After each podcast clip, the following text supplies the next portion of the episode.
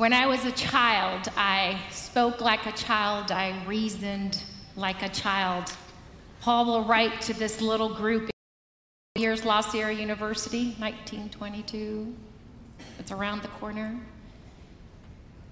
And I think what impressed me when I began looking at these words, it's how something that Paul can write thousands of years before is still ever so relevant today. How the Spirit somehow is unbound, completely unbound. How I how the Spirit that lived with that little group can live with us today. I don't know if that ever causes you to be like, awe, but for me, every time that I open this word and I am reminded of the ways in which the Spirit travels and the boundaries which are not the Spirit's boundaries, I'm just humbled. I'm humbled. When I was a child, he will say, I know that in part and I prophesy in part. Do you know, I, for those of you who are new or this is your first time worshiping at this church, um, this is my church family. So today I speak of something that many were part of years ago, 23 years ago. I'm going way back today to a faith experience that is mine. But I want you to know that I fully recognize that it is one faith experience. I fully recognize that it is mine. It is a single story.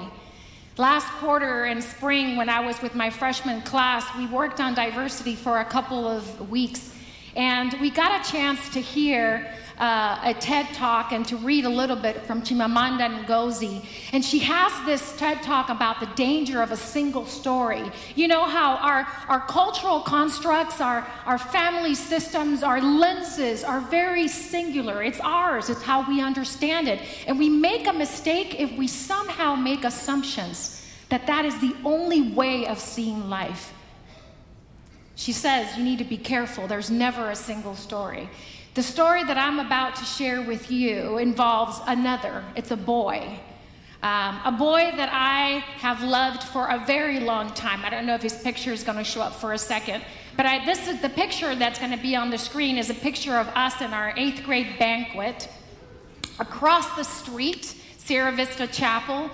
I don't know if uh, Mrs. Paddock will remember that event. Uh, there he is, isn't he cute with all that hair. And then um, later on, we married uh, a boy who I married, very similar to me, as though I thought, but my complete opposite, I often talk about. Uh, a boy that didn't need this journey. I say all that to say he didn't need this journey that I had. Um, his faith and his, uh, his dependence on God has always been in a whole different level. It has been an intellectual experience he has asked questions that I have never asked, and he has dared to look for answers that I've never dared to look for. Um, very opposite. This morning I woke up really early trying to get my head together and my mind together. It's been a crazy week across the street, and I'm filling my mind with worship songs. A couple hours later, he wakes up with tuning a tune, and, and I don't know what it is, and then he starts to blast his phone. Something good is about to happen. And I'm like, what is that? He's like, the Heritage Singers, who are they? He's like, hey, I want you to know they were like a pretty big deal. Um, always my opposite. I love Hallmark. He loves the Nature Channel, and or National Geographic, or How Things Are Made. Um, but anyway, it's a single story. I'm going to share with you something that I needed to go through, and I recognize that I needed to go through.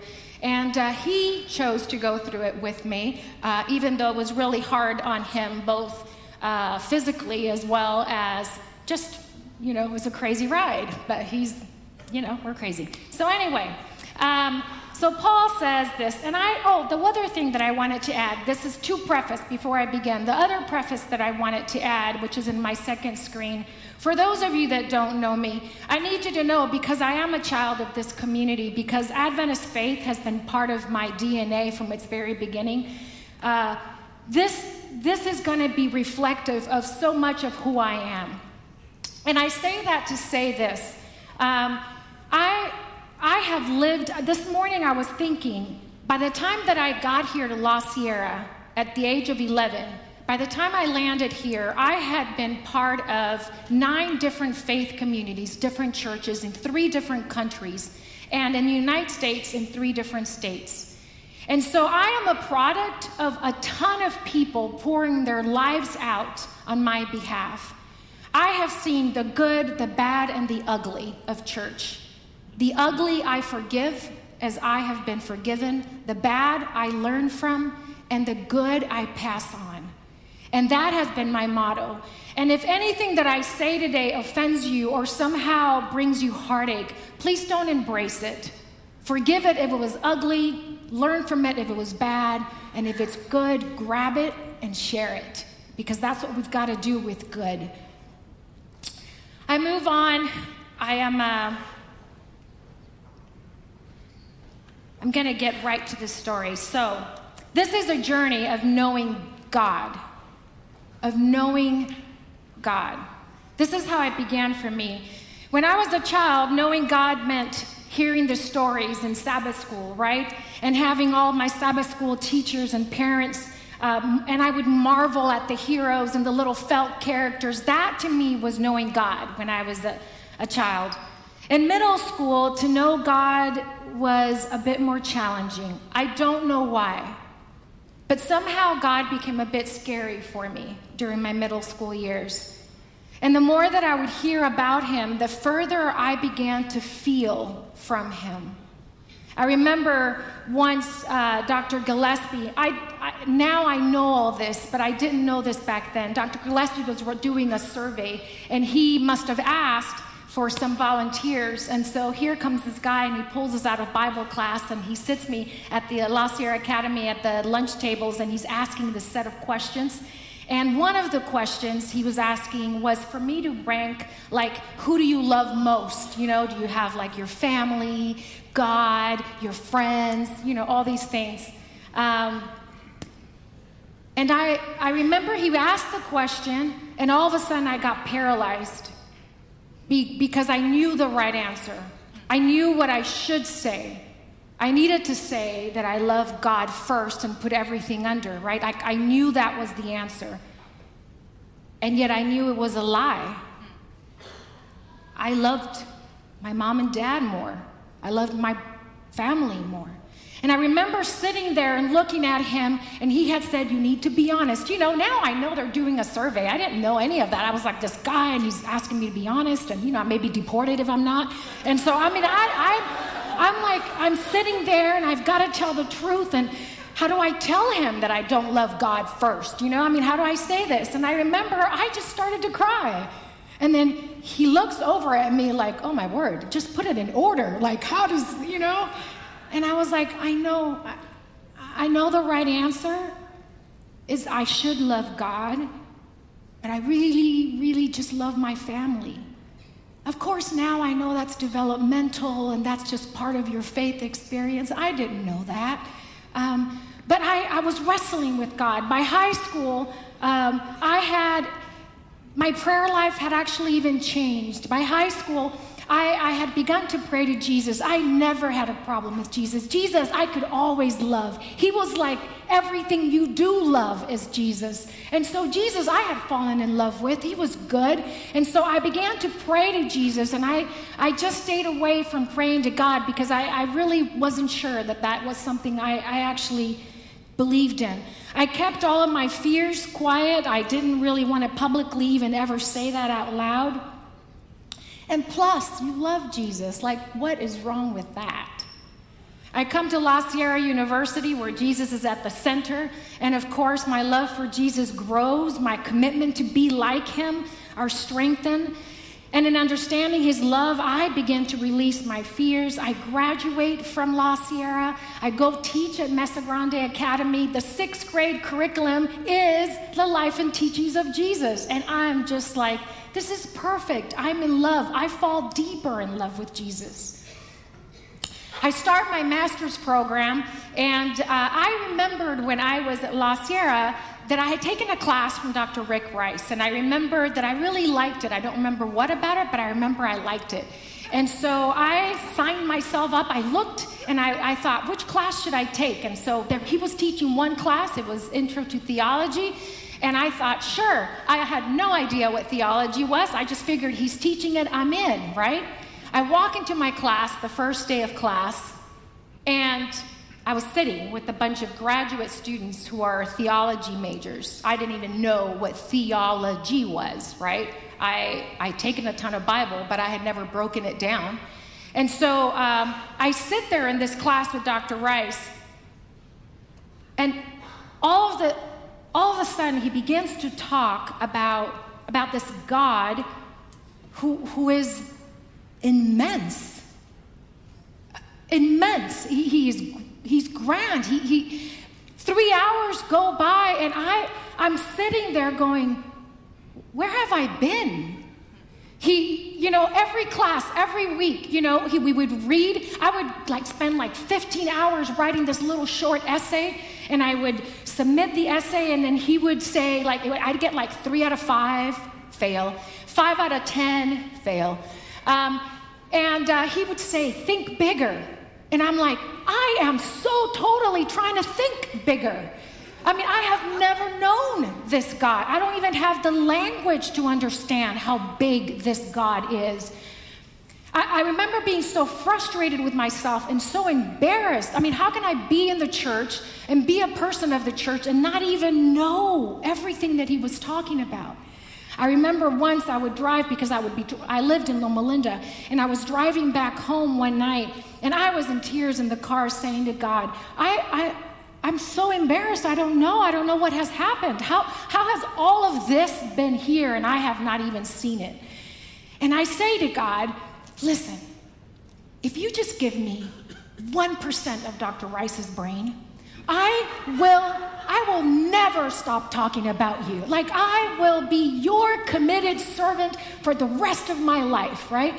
And I know you're looking at me here standing talking and you're thinking this is me very comfortable. But this isn't me. This wasn't me. I, my mom could tell you, I'm the one that you push to the front and you like make her get up, you know? But I, I would hear him speak and I would hear him talk about God, and I thought everybody needs to know this. How does people not know this? All of that was happening. And I go on a retreat with this church. I go on a retreat. I don't know if some of you remember, it was Dr. Hyveth Williams who had come. We were in Pine Springs Ranch. And she comes, and she, of course, if you don't know her story, it is a crazy story of like coming out of drugs and sex and alcohol. I mean, just like God snatching her. And it was the tipping point. For somebody like me who grew up with those stories, right? So I don't know about you, but in my church, Wednesday nights and Saturday, the special speakers, they were always these people. These people that had like these crazy encounters with God. And then they all of a sudden they had just had a life altering experience and God had changed them. And I remember sitting in the pew going, I'm never going to have that. I'm just not going to have it. Like it's not going to happen to me, you know? Here, Dr. Hyveth says, and she goes through this. I remember walking outside of Pine Springs Ranch. I walked outside, I looked up at the sky, and I said to God, I can't do this anymore. Like, I don't want to play church anymore. I, I need to know you like, like that. Like, I want to have that kind of relationship with you. What is it? What am I doing? How am I not there with you? And so I said to God, God, I'm going to give you a year. I made a covenant. I said, I give you one more year of my life. I was involved in everything. So you're not talking about somebody who wasn't involved. I was involved in everything. I volunteered for everything. But I, I, I wanted this intimacy that they spoke about, and I, I didn't know how to get it. So I said to him, Okay, God, I, this is it. I, I give you one year. Danny and I had just gotten married a few uh, years prior. So I come down from this mountain high experience, right? And I come down and I tell Danny, I said, I have made a covenant with God. This is what it looks like. And he's like, okay.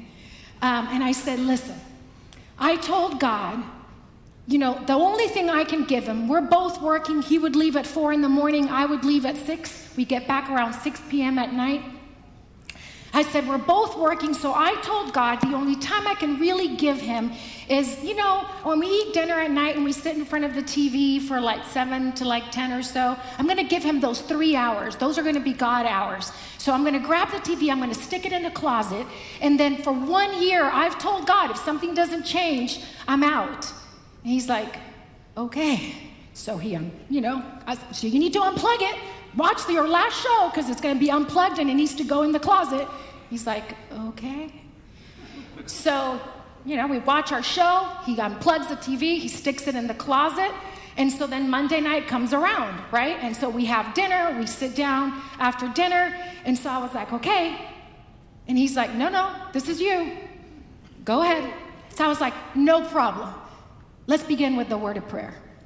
So I start with the word of prayer. Let's sing a hymn together.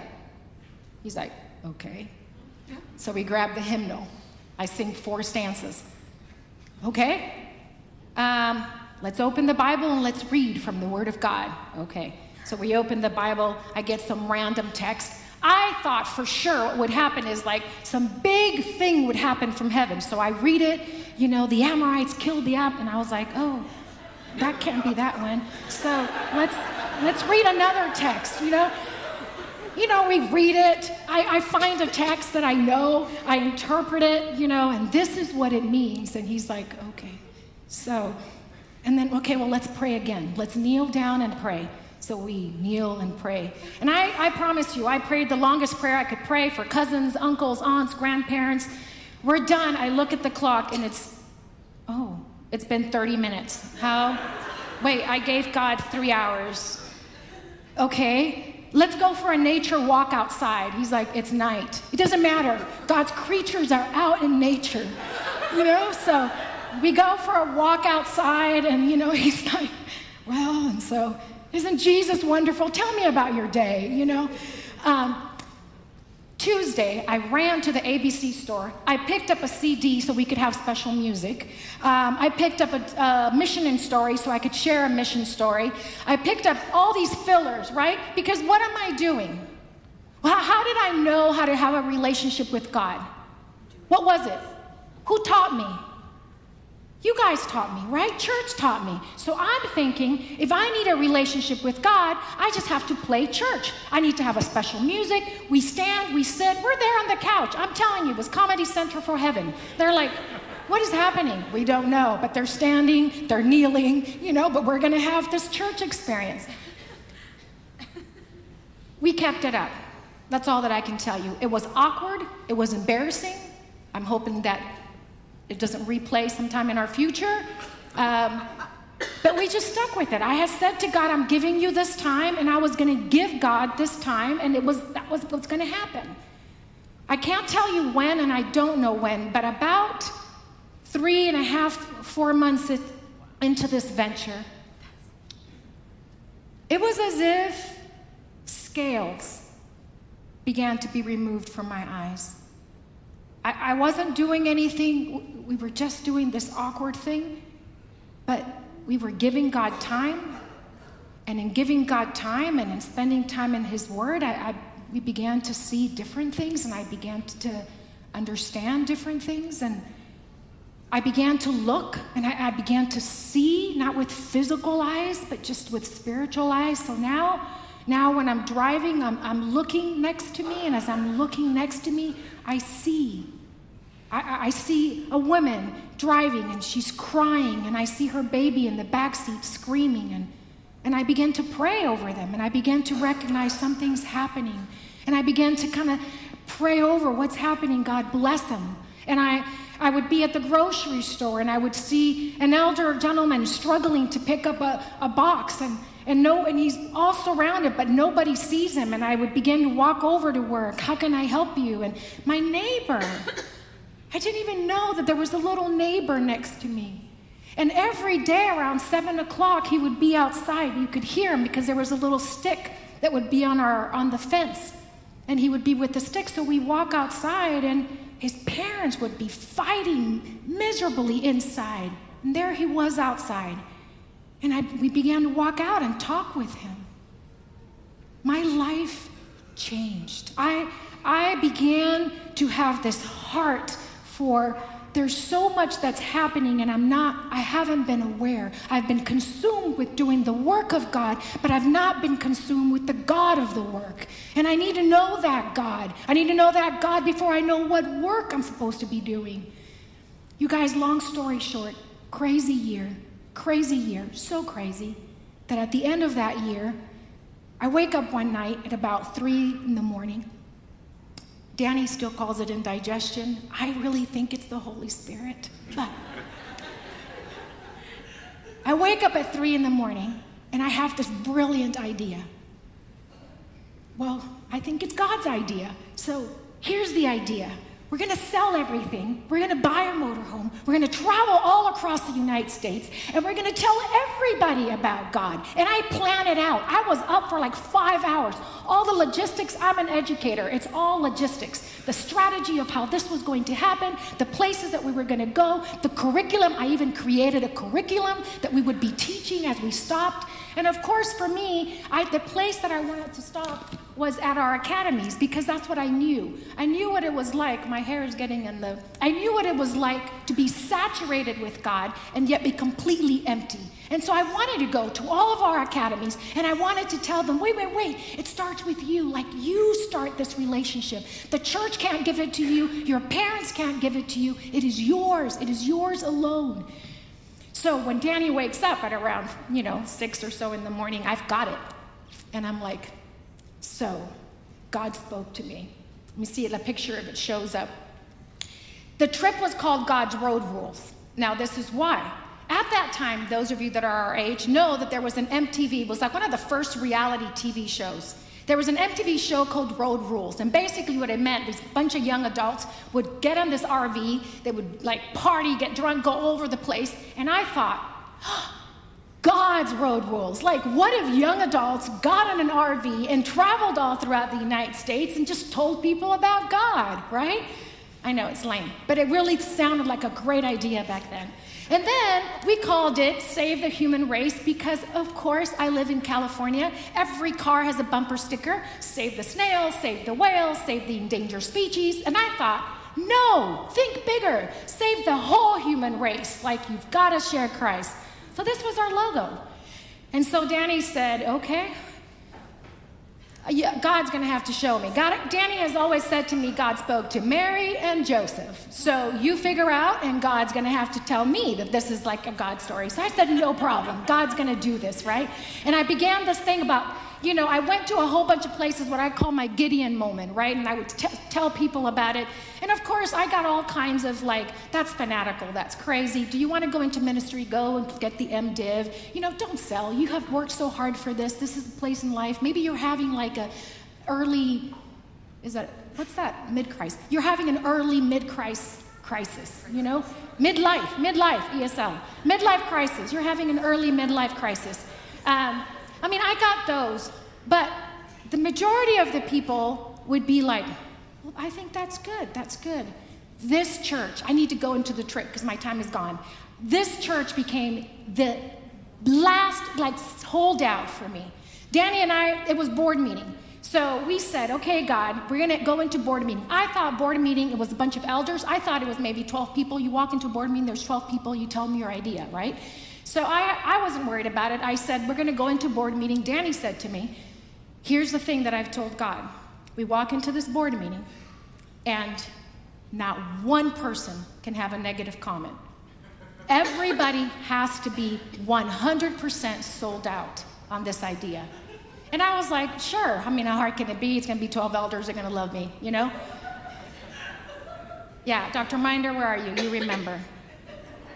I walk into the youth room and it is packed. And I'm like, it's over. I mean, it was packed. There was a time, I was like, what is this? Oh, like, how is this a board meeting? Like, is this half the church? How did you all show up? I walk in there and I, um, I tell them, I really thought it's not going to happen. I tell them, you know, this idea, the curriculum, everything. I had all the planning that we had done, what Danny and I were thinking of doing. And I think, like the lions, you know, in Daniel, God was holding the mouths of many because I know in their eyes they were like, crazy. But nobody said anything. Everybody just kind of said, This is it. Let's pray over you. We're going to send you tapes. You can go on the road. You can hear our sermons. And I was like, That's it. We're gone. Danny was pale. Like, he's like, Is this for real? We walk out. We look at each other. This is it. Let's go. Start selling. We buy our RV. We take out our savings and we go on this trip with God. I need you to know I go on this trip with God, and I am going on the trip assuming that I am going to somehow save. And I need you to know that when I returned, it was I who God saved. It was I. I'm going to tell you three quick stories. One quick picture that's over there. Walla Walla, Washington, my first uh, miracle. There's little Nikki. My first miracle. I'm in Walla Walla Academy. I do the week of prayer. I don't say, we, this is, La Sierra University was the one who gave us shirts. The shirts paid for our gas, okay? So that's the money that paid for our gas. Um, the food, wherever academy we went to, we would, they would give us the food. When I planned this event and I called, I need you to know this, I called every school that I called, the week that they had for week of prayer was exactly the week that I was calling because I also needed to save gas. It was exactly the week that we were going to have the week of prayer, except for two. Out of the 22 academies, 14 states. Amen. I, when I say I put before God, I mean, I did, except for two, and those two were pivotal in our journey. I don't have time to tell you how. But this is Walla Walla. We started there. I don't say anything. We, we do the week of prayer. I don't say anything about money, about food, about any of that. But our cupboards are empty. We don't have anything except maybe the very basics. Friday night at around 11 o'clock, this group shows up.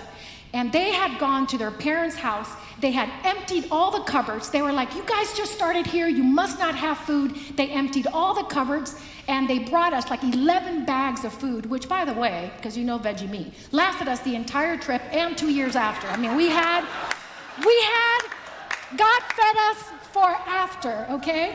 Um, it was our first miracle. Second miracle, I told you about the gas, about the t-shirts and the gas. By the third or fourth school, we would only sell exactly the amount of t shirts that we would need. If I needed $80 worth of gas, I would sell 80 shirts. If we needed $70 worth of gas, 77 shirts. It was always exactly the same.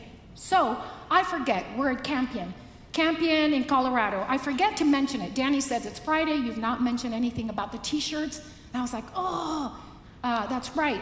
Okay, I'll mention it today. We'll see. We had to go all the way to um, Texas to, I forgot the name of the academy in Texas, but we were going to head down there. Hmm?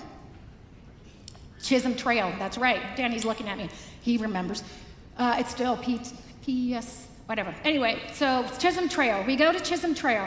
Um, I forget to say anything. I tell them, okay, I'll mention it. That morning, we're at the cafeteria. We're at the cafeteria eating breakfast, and an elderly gentleman comes in through the door of the cafeteria. The girl points towards us.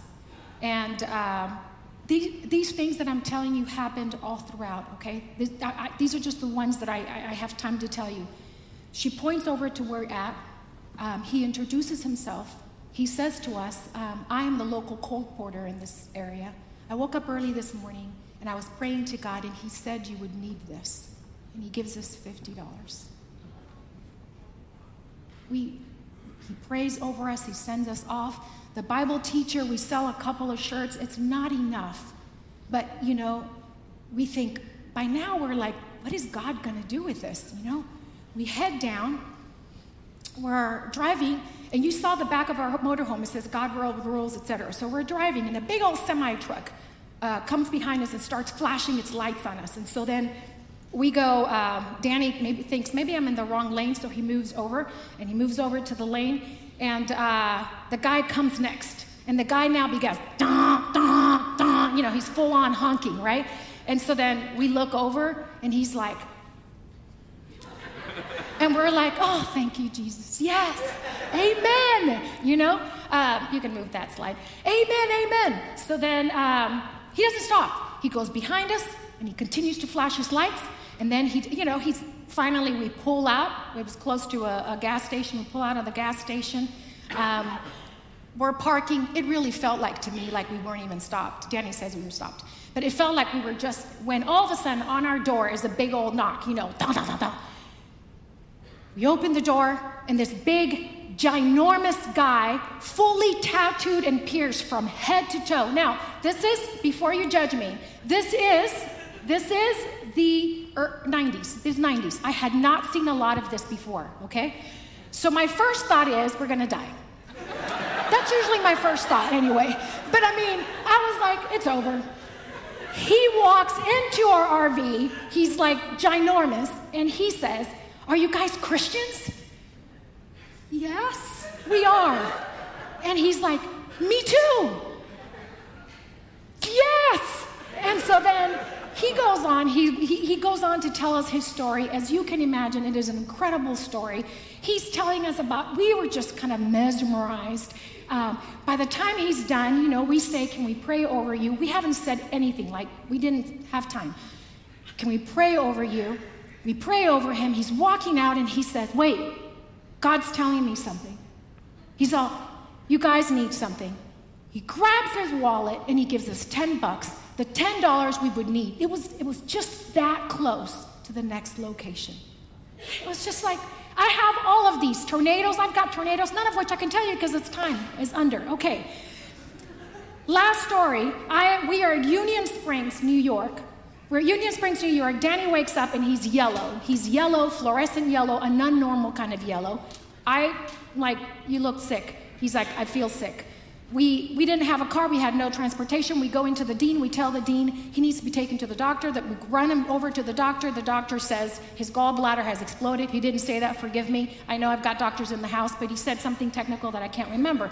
So it exploded. Basically, he's, you know, it's all over. He says, You need an emergency surgery. And so uh, we call my parents, my, you know, we know the whole Bolivar clan is here. We were like, let's just get them over to California. Let's figure out, get them in a ticket, get them to California. They can do the surgery. We don't have health insurance. We don't have any way of paying for this. So we fly them over here. They were not here, actually. They were on vacation. We didn't know. This is pre the cell phone, all that kind of stuff. So, you know, we're at San Bernardino, and a doctor does the surgery. It's pretty complicated. He has to stay for about a week. Uh, about two days after the surgery, the doctor, a little Korean uh, woman, comes over to Danny's bed and says to him, um, I just heard what you and your wife have been doing this year, and I need you to know that I've told the hospital this surgery's on me. Wow. Miracle number one. Miracle number one. He's there for a week, okay? Miracle number two happens as all miracles happen because this is the thing that we forget. When the body of Christ is connected to Christ, when the body of Christ is listening to God, the body of Christ has the provisions to do what God needs, right? So, miracle number two is that we get a letter in the mail that says every year San Bernardino Hospital chooses a charity case. This year, your case was submitted. We didn't submit it. I didn't even know they had a charity case. I didn't even know it was charity. But anyway, I, I, a friend of ours had submitted our name to the San Bernardino Hospital. The letter said, this year, your name has been submitted, your case has been taken, and your uh, hospital bill has been covered. Okay? When I come back from this trip, when I return, I'm landing. When I return from this trip, okay, my life had changed. My relationship with God had changed. I left attempting to save the human race and I came back being saved. God was no longer the God of my parents, the God of my grandparents. God was my God. I knew him. I knew he was powerful. I knew he was able. And the body of Christ was the body that showed me all of that. And then I couldn't remain silent. I, my life was so changed that I, I couldn't remain silent. 23 years later, I keep on holding on. And there are three things that I learned in this journey that I want you to take with you because this is a conversation about Adventist identity, right? Three things that I learned in this journey. Number one, this, this is not a story about people. This is a story about God. And if you're reading it in cradle roll style, which is what I call, because I, I feel like we left God at cradle roll. Like we grow up intellectually, we go into our careers, into our families, and God, we give him nothing but cradle roll. And then we wonder why he's not enough. Could it be that we, his people, we, his people, have not known Him fully, as fully as He knows us. So, God, God's story, I began to read all of these for myself. And it was no longer about David or Goliath or any of these people. I was looking for God, and there He was, and there He had been. And it changed me, and it changed me. Number two, and the biggest paradigm that changed in my life, and I'll leave you with this. I had always understood I, I, I had recognized, I, actually, I didn't understand this. I now have come to understand that what I had done with God was I had made theology out of what I knew, right? So for me, I had made theology out of safety, out of family. I had made theology out of church, out of Adventism. And I had grabbed big old ginormous God and I had said, bless it. And here's how you fit into this puzzle, right? When I went on the road, I left everything. It was a surrendering experience. And this is what I feel the church, every one of us, needs to do. It was a surrendering. We love saying, Thy will be done, but we don't mean Thy will be done. We actually mean, My will be done, and you're invited. But what happens when you say, Thy will? I trust it. I don't understand it. My church knows. In these 23 years when I got back, my family was deconstructed. My church has been fighting. Death came knocking at the door and took those that I loved. And had I stayed with this, it would have destroyed me. But here's the new construct I recognize that this is God's world. This is God's working. Yami doesn't ask God, bless Yami's will. Yami walks over to God and says, Whatever you are doing, I want to be part of you. I want to be part of your movement. I want to be part of your work.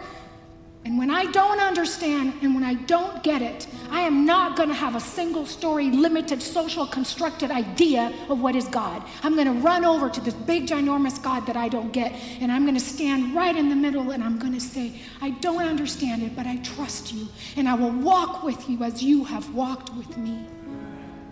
And, church, with all that is happening all around us, if we, the body of Christ, don't begin to model what it looks like to not create theology out of pain, out of violence, out of anger, out of our childhood, but instead to trust there's something bigger.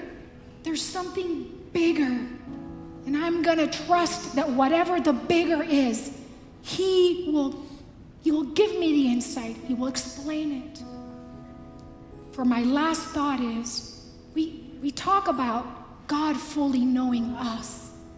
But I believe we serve a God who longs to be fully known.